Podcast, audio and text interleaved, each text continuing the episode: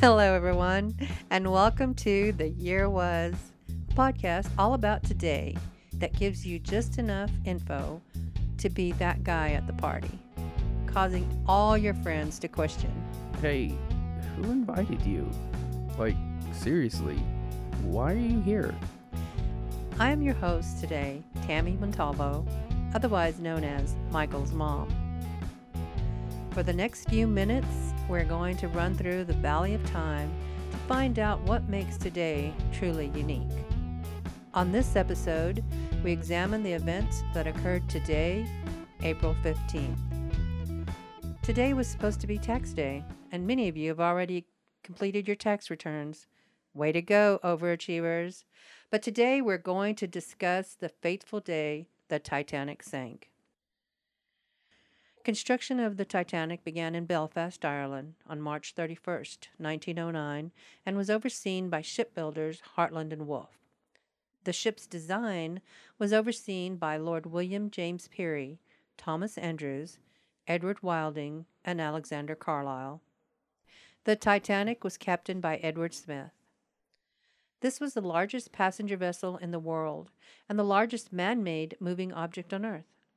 The interior of the ship was inspired by the Ritz Hotel in London, with oak paneling, bronze cherubs, and a staircase that spanned seven floors.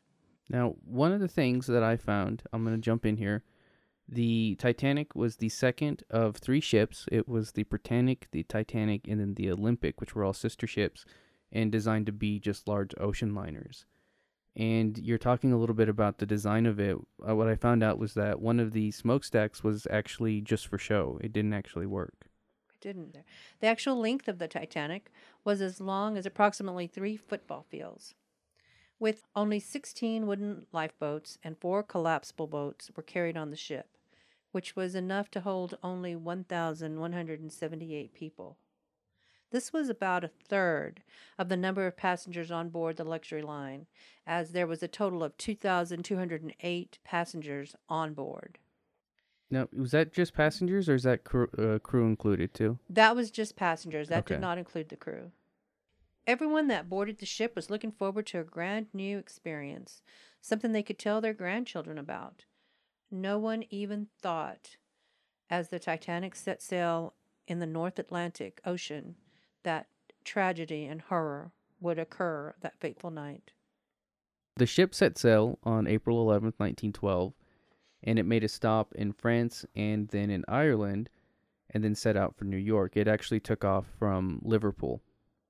On its voyage, the ship was going full speed, the Titanic was, and some believe that the captain, uh, Captain Smith, was trying to beat the crossing time that the Olympic had set, while other people say that it was a fire in one of the ship's coal bunkers that was the cause for this speed increase, but no one's really sure. I think the movie kind of made it seem or put forward that it was him trying to beat the the previous record. But for whatever reason, they had a lifeboat drill that was scheduled on the day of the sinking, and that was actually canceled and no one really knows why. At 9:40 p.m., the last of 7 warnings about icebergs was received in the wireless room, but the bridge never got those messages. They just never brought them up to him. At 11:50, 2 hours after that, lookout Frederick Fleet spots the iceberg and First Officer Lieutenant William McMaster Murdoch ordered a hard starboard turn, which is turning left. Titanic's right side scrapes the iceberg, and this all took the span of about 37 seconds. So, a brief side note they actually traced that iceberg back to Greenland, but I don't know how they did that. At midnight, Smith learned that the ship can only stay afloat for about two more hours and orders emergency calls to be made. And then almost an hour later, about 12:45, the first lifeboat is actually lowered into the water. While all this is going on, the ship is taking on about 400 tons of water per minute after the hit. And the band played on until the very end. Lost my place. I'm going to leave this part in. Um okay, so the ship is hit, it's taking on water. At 2:05 a.m., the last lifeboat makes it into the water, and then only 13 minutes later, the last distress call is sent as the ship snaps in half. It was later discovered that the Leyland liner Californian was actually only about 20 miles away, is actually less than 20 miles away, but it did not hear any distress calls because the radio operator was off duty at the time. And when the Titanic sank, it was only about 400 miles from land. That's incredible. 400 miles from land, and it just doesn't seem like. I wonder how long it would have taken for that other ship to get there in 20, 20 minutes away. Well, 20 miles away, yeah, it, it really wouldn't have been anything. One hour, 20 minutes after the ship sank, the Carpathia was the first to arrive to pick up survivors, but it would not make its way to New York until the 18th of April, with only 705 survivors. Of those survivors, Violet Jessop was one of them. She survived the sinking of the Titanic and would actually go on to survive the sinking of the Britannic only four years later, and that's going to have to be another episode. The youngest survivor of them, Millvina Dean, was only two months at the time. She actually only recently died in 2009 at 97. On April 17th, the Mackay-Bennett became the first of several ships to search for bodies in the area. And the source that I said it showed that 1,496 people actually did die that fateful night. A few years ago, I went on a trip to Las Vegas. During my stay, I found out that there was an exhibit at the Luxor with artifacts that had been recovered of the Titanic from the bottom of the North Atlantic Ocean. This was such an eye opening experience. The photographs of the Titanic showed the location and placing of the artifacts that were actually taken from the bottom of the ocean during the excavation. I saw dishes that were, fell perfectly to the bottom and sat in their dish racks without breaking. There were toiletries, hairbrushes, and as well as other different odds and ends that floated to the bottom. I got to walk into a room that was an exact replica of one of the estate rooms and saw how extravagant the entire ship must have been. The pictures and displays at the exhibit showed an eerie example of life on the ship. However, the devastating evidence of years under the salt water taking its toll. There was even a portion of the ship's siding that to me showed an evidence that both Jack and Rose would have been able to survive while waiting for help to come if Rose would have just scooted over just a tiny bit. Now, I actually went to that same exhibit when I went to Vegas, where I went for my friend's wedding. And whenever I went to that thing, to the uh, Luxor to go to the exhibit, they give out these little boarding passes that you can take through the ex- the exhibit, and you're supposed to kind of follow along with the story and everything that's on there. And then at the end, they have a wall of names that you can actually look at and tell if you were one of the survivors or one of the people that, that ended up dying.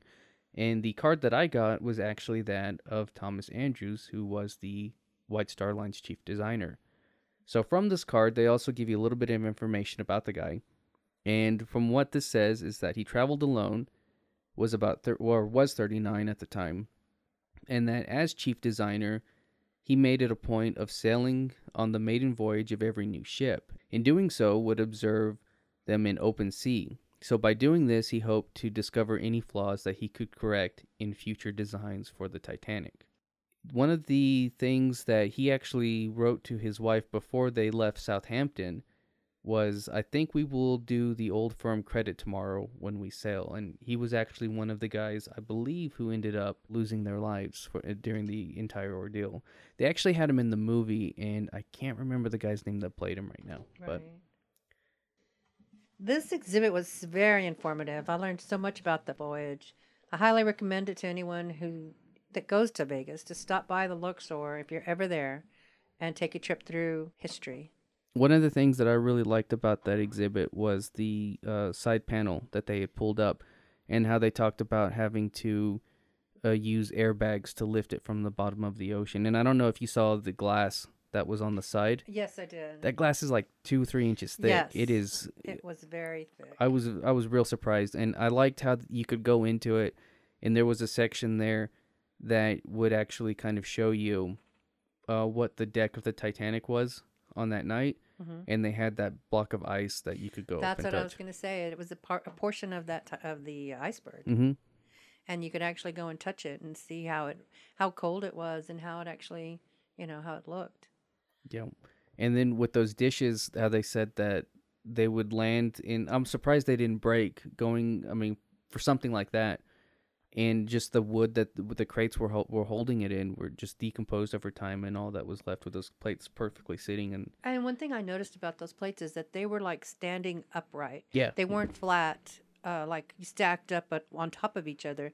I guess during the movement of the ship, they would stack the plates that way as to where they wouldn't crack or chip. hmm and that would be a better way for them to travel. But I thought that most, I mean, I thought everything in there was so interesting and to be able to walk back in history and actually feel like you were actually in that time period. hmm It was just something that I love history. Yep. And I love going to museums and something like that. So with with all the did you get one of the uh, those little earpieces to where you could Yeah, actually we had the earpiece, and you could uh, walk through, and it gave you a little bit of history. And as you were talking, it's just a guided tour without the guide. Exactly. hmm And um, I just, you know, that gives you a little bit of an insight on what was happening and what they thought during that time of, Yeah. of each of on each of the exhibits.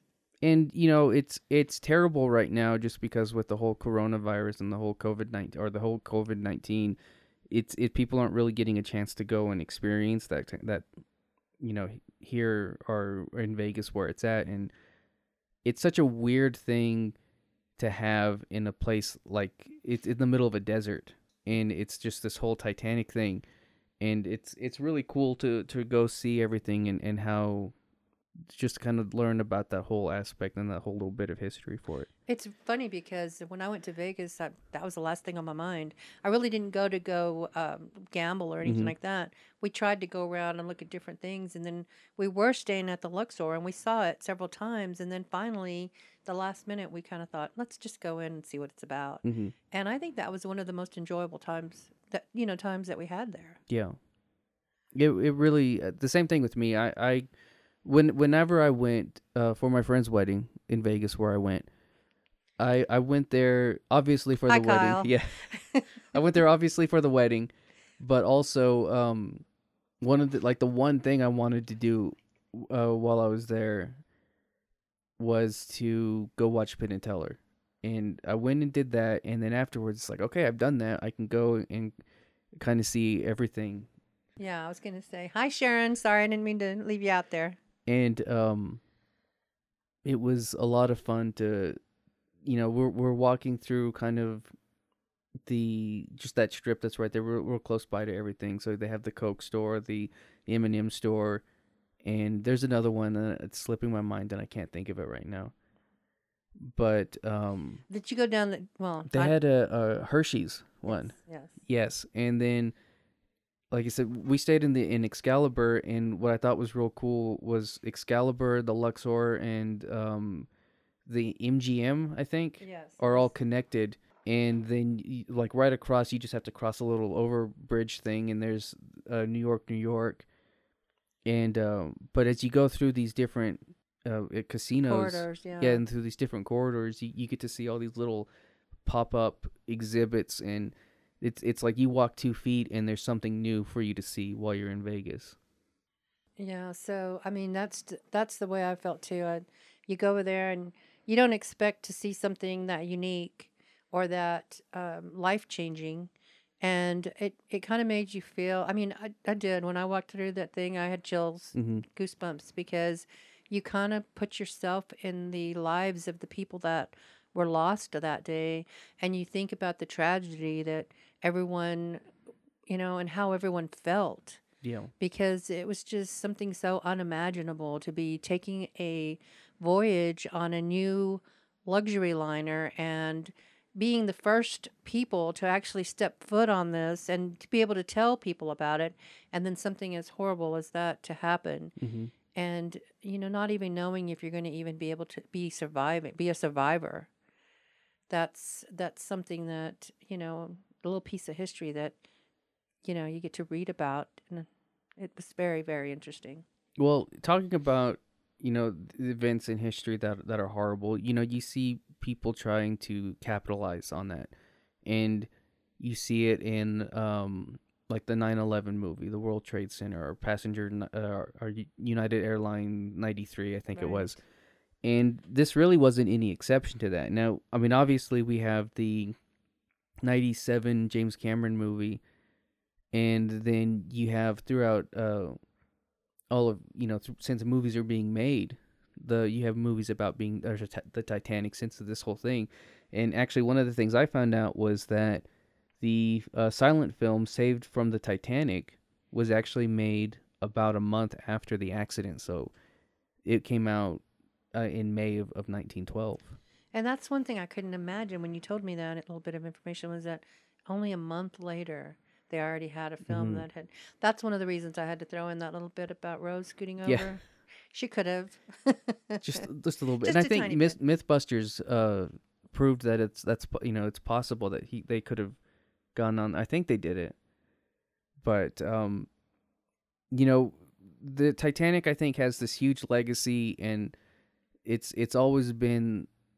You, you look at like the the Grand Staircase, and you look at all the I mean everything from the documentaries, and there's there's a great one from Disney and James Cameron's Into the Abyss, and it talks about him going uh and and seeing all of this stuff, but that legacy and and I think that we kind of romanticize the idea of the ship and there's actually I, I think he's an Australian um I don't I don't know what he is really but they're actually trying to build a new Titanic and, and calling it Titanic 2 and it's supposed to set sail it was supposed to set sail last year or 2 years ago now in, in 2018 but it looks like they're aiming now for about 2022 and they're going to follow the original route of the ship.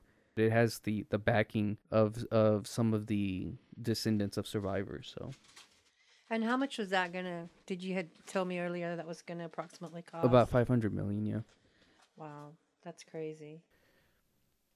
Now I know what you're asking. What changes have been made since the accident? Well, now every ship has to have a lifeboard spot for every passenger. Lifeboat drills are required to be held, and the International Ice Patrol was established to monitor icebergs in the North Atlantic shipping lanes. Another change that came about was that a 24 hour radio watch was mandated. Here's something that I found out too, just today. We're recording this the day before the episode goes out, but did you know that now, 108 years after the sinking of the Titanic, that it still has water in its pool? I think with that note, Yeah. I think that's going to do it for us today. Uh, if you like this podcast and want to hear more, give us a rate and a review. That helps me out and helps steer this in a direction that is hopefully good for all. If you're watching this on YouTube, you can find the audio version on your podcast app of choice. And I'm going to cut that bit out because I don't say that anymore. Wait, I do say that. This is going to be a weird outro. Uh, you can find me on social media and at YouTube at the Apple Cider Club. And as always, I want to thank the Tim Kreitz Band for our musical theme. Thank you for coming in and doing this episode, or doing a portion of this episode. It's uh, nice to be able to sit back and not have to panic uh, the day of the recording. You're welcome. I loved it. I I've been trying to come on your you know your show your podcast for several a long time. now. Yeah, you told me you wanted to do this, and I was like, great, I don't got to do research for a little bit, so that'll be nice. well, I enjoyed it. Yep. And as always, I want to thank you for listening. We will see you next time. And you gotta do the sound effect.